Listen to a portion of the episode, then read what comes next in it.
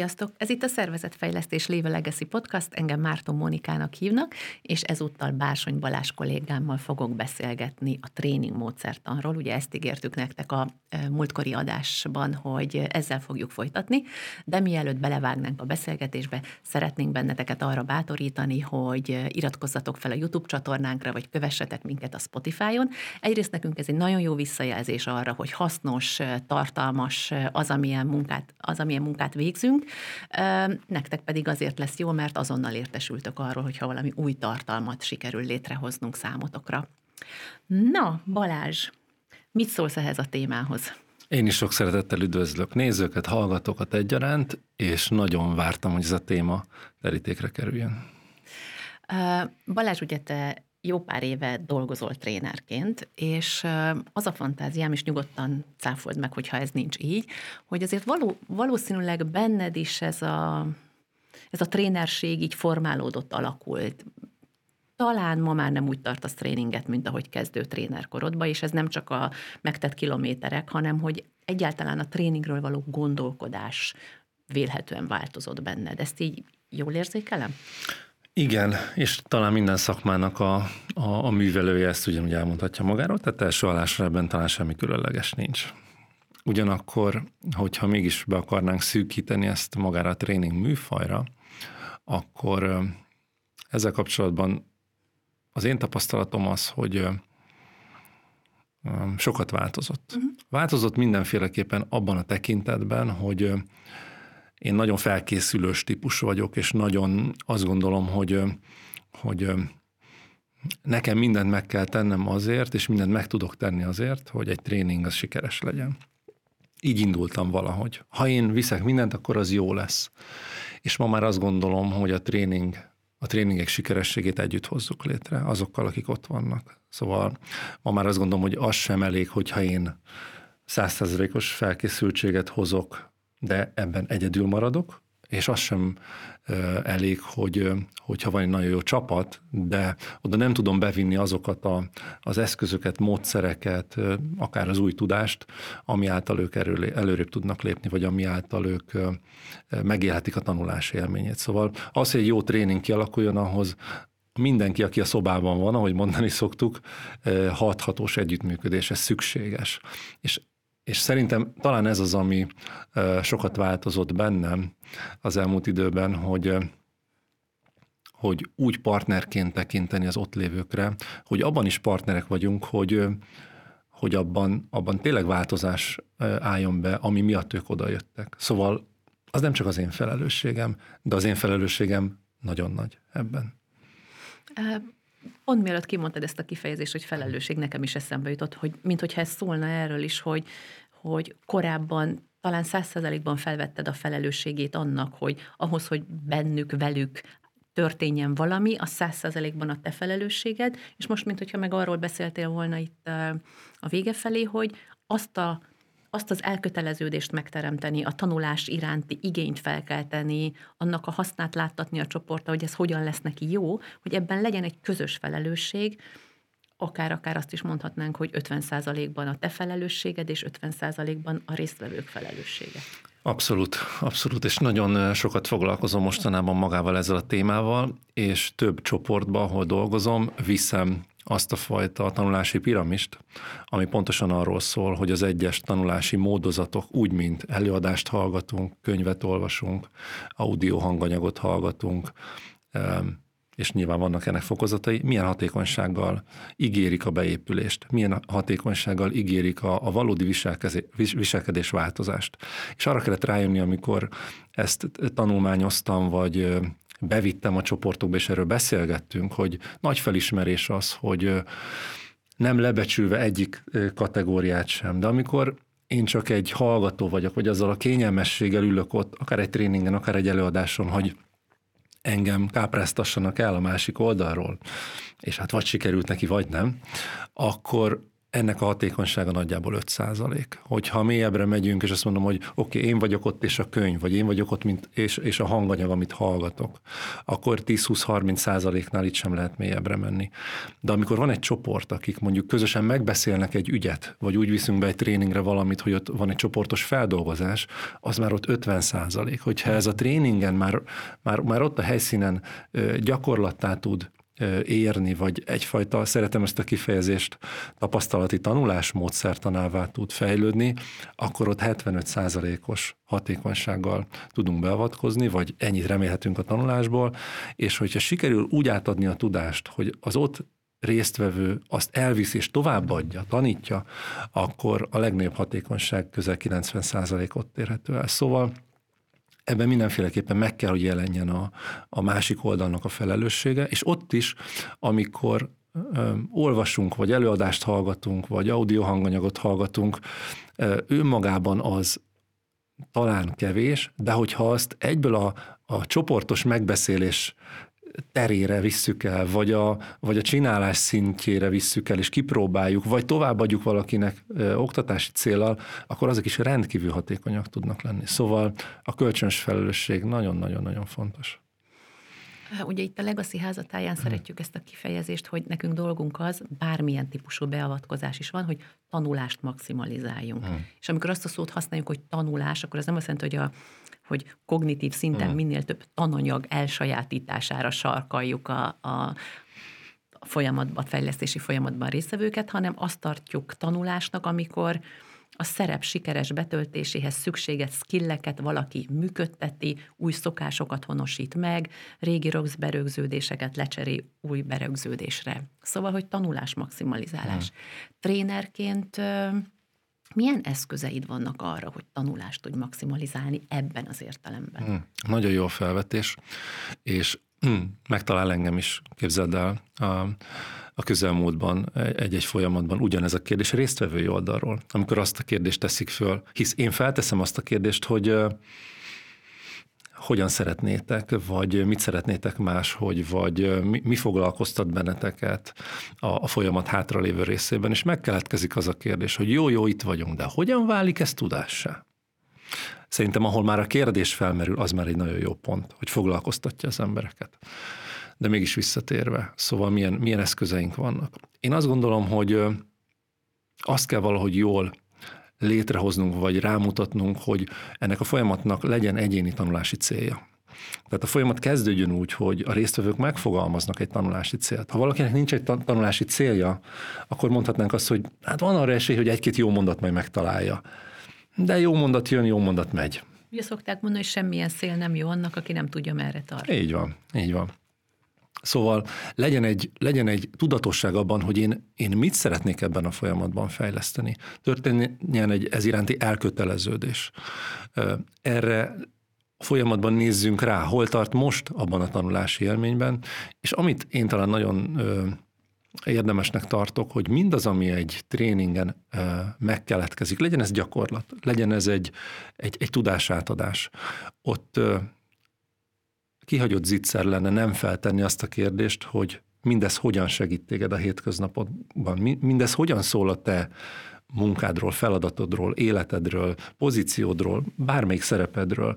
Ennek a tudatosítása kérdések útján könnyen megtörténhet, de a tréneri pályám korábbi szakaszaiban nem éltem ezzel. Talán, talán őszinte vagyok, ha azt mondom, hogy, hogy nem tudtam, hogy ez ez ilyen változást tud eredményezni a résztvevőkben, hogy egyáltalán tudatosítják azt, hogy egy egyszerű kis gyakorlat, egy egyszerű kis mondhatni gyermeki játék, az nem az itt és mostról szól kizárólag, hanem arról szól, hogy oké, okay, át tudom-e gondolni azt, hogy ezekkel a megélésekkel, tapasztalásokkal felvértezve én mit fogok kipróbálni ma délután, holnap délelőtt és arról a következő alkalommal majd hogyan beszélgetünk, hogy nekem ebből milyen tapasztalataim származtak. És azt látom, hogy a résztvevők oldaláról nagy a különbség azok között, akik kvázi már sportot üznek abból, hogy minden, ami ott megkeletkezik, már alig várják, hogy ezt bevigyék a hétköznapokba, és azok között, akik három-négy alkalom után visszatekintenek, és azt mondják, hát igazából ma volt egy-két jó mondat, de, de olyan különösebb dolog nem történt. Mindenki számára ugyanaz a néhány mondat hangzik el.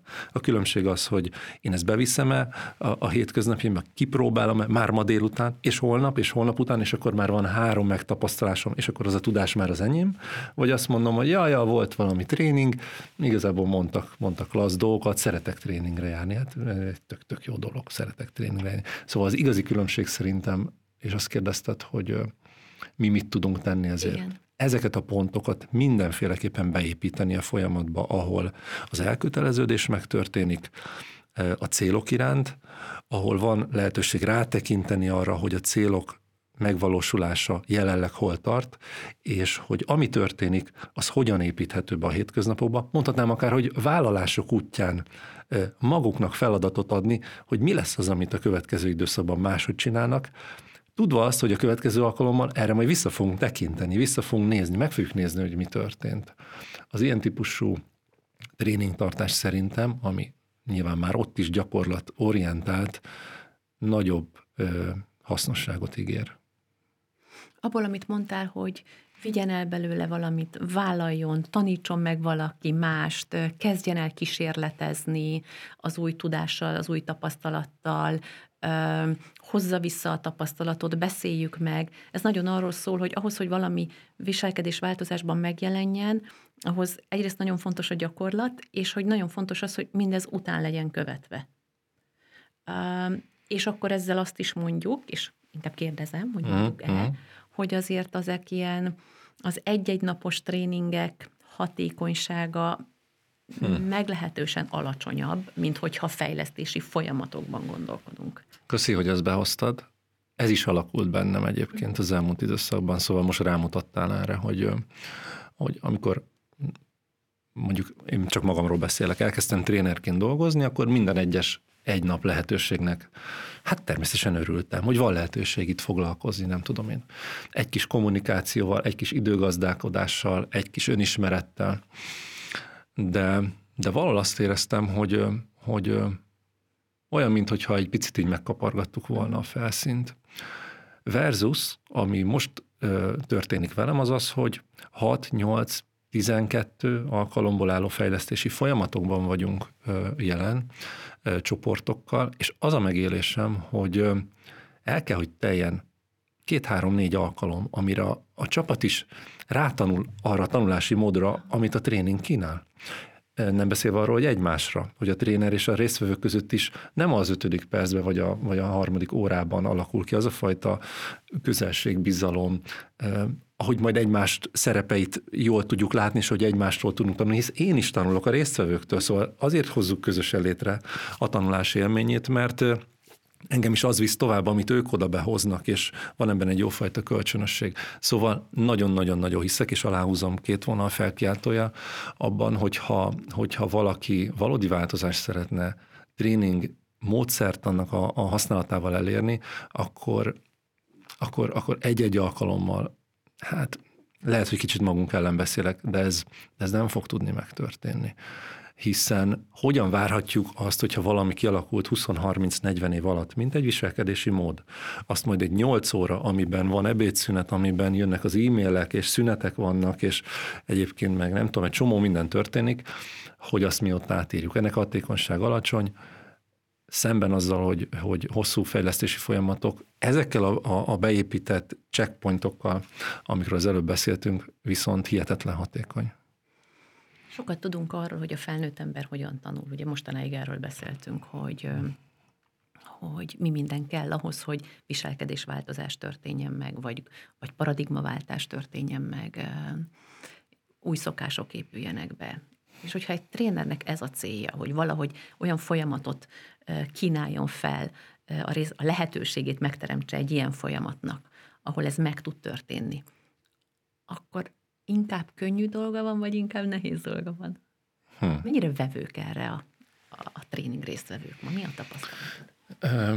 Mónika, amikor a tréneri pályán így elindultam, amikor ezt tanultam nagyszerű trénerektől és szakemberektől, akkor az, hogy tapasztalati tanulás, ez a kifejezés, vagy az, az hogy, hogy a tréningeken játékokat, játékos gyakorlatokat ö, használunk, azt úgy értettem meg, hogy ennek a jelentősége az, hogy gyerekként így tanulunk, a játékból tanulunk. Tehát könnyű nekünk gyereknek lenni, mert nem gondolkodunk abban, ott tudunk lenni a, a valódi énünkkel, jelenben vagyunk, és ezt most látom egyébként a két éves kislányomnál is, hogy ő hogyan tanul, száz százalékban ott van.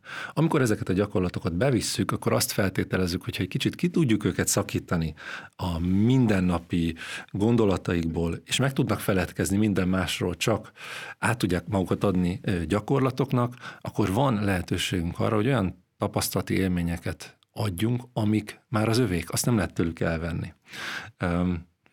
És könnyű dolgunk akkor van, hogyha felismerjük azt, hogy és elfogadjuk azt, hogy ez így van. E, ahhoz, hogy egy tanulás megtörténjen, ahhoz nem elég csak a tudást bevinni, hanem a tudást fontos bevinni, de hogyha azt tudjuk társítani valami olyan gyakorlattal, ahol a tudás tapasztalását tud konvertálódni, akkor azt mondom, hogy, hogy mm, a tanulás hatékony. És hogy az emberek vevők erre, talán leegyszerűsítés lenne azt mondani, hogy igen, vagy nem. Igen, igen, igen, igen. Gyorsan végfutott a fejembe az a 342 ember, akivel az elmúlt nem tudom, két évben találkoztam. És van ilyen is, olyan is. De talán a több tapasztalatom származik abból, hogy azok, akik kezdetként, vagy kezdetben egyfajta ilyen ellenállóként akarták magukat feltüntetni, szintén bele tudtak feledkezni, szintén fel tudták ismerni magukban azt a gyermeki részt, aminek jót lenni abban a, abban, abban a napban, ilyen gyakorlatok vagy feladatok által. És persze van olyan is, aki, aki folyamatosan a, a, az, ott, az itt és mostban az értelmet keresi, holott sokszor nem az itt és mostban keletkezik meg a, az értelem, hanem majd az ott és akkorban.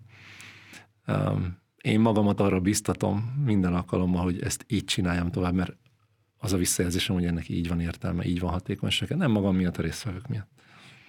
Hogyha arról az oldalról nézzünk rá, így nagyjából záró gondolatként, hogy tudnánk-e bármi javaslatot adni hárvezetőknek, cégvezetőknek, képzésfejlesztési vezetőknek, akik ugye a vevői oldalon állnak ebben a történetben, akkor talán mi lenne az, amire jó, ha van szemük, amikor fejlesztő partnert választanak? Amikor tréningekre, készségfejlesztésre, kompetenciafejlesztésre, vezetésfejlesztésre választanak partnert. Mi az, amire legyen szemük? Mm, egyel visszalépnék, hogy mire legyen szemük, mikor, arra, arra, mikor olyat választanak, hogy kit küldenek tréningre és ez az, hogy, hogy legyen abban egyfajta belső kommunikációs a cégen belül, hogy de lehet, hogy ez egy ideális állapot, hogy úgy érkezzenek a tréningre a résztvevők, hogy mindegyik tudja, hogy ő miért van ott. Holott, hát azt gondolom, hogy azért ez mégsem annyira ördögtől való. De hogyha a HR abban tud ö, kis belső munkát végezni, hogy kit milyen tréningre küld, akkor nem, nem akkor talán kevesebb ellenállás keletkezik meg a tréningeken, mindenkinek jobb, hisz a hatékonyság is más, és hogyha pedig abban kell döntést hozni, hogy milyen partnert válasszon trénerként vagy tanácsadó cégként, ha csak egy dolgot kell mondani, akkor azt mondanám, hogy ki az, aki a legtöbbet szeretné megtudni arról, hogy neki valójában mire van szüksége.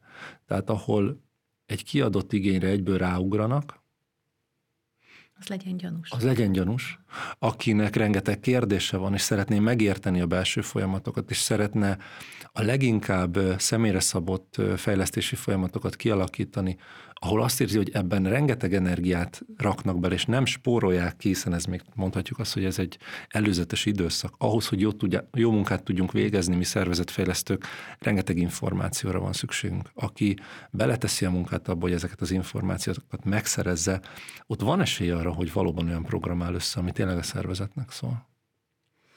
Balázs, itt az elmúlt közel 20 percben beszélgettünk arról, hogy, egy tré- hogy egyáltalán mi a tréning, hogy benned hogyan változott a tréning fogalma, vagy a tréning tartás minősége, hogy hogyan tud egy tréning típusú beavatkozás, tartós viselkedés változásokhoz eljutatni embereket, és ugye az volt így a konklúziója, hogy azért ez jellemzően nem egy-két napos programokon keresztül, hanem fejlesztési folyamatokon keresztül tud megtörténni, hogy trénerként dolgunk a tanulás maximalizálása, ami nem a tárgyi tudás maximalizálását jelenti, hanem az arra való inspirációt, hogy minél inkább próbálkozzon, kezdje el csinálni, vigye be a, a valós életébe. És itt a beszélgetésünk végén még egy nagyon fontos stakeholder is szóba került, hogy a tréner felelőssége, a résztvevők felelőssége mellett ott van még egyébként a szervezet felelőssége is, aki úgy kommunikálja az egész programot, olyan módon készíti elő,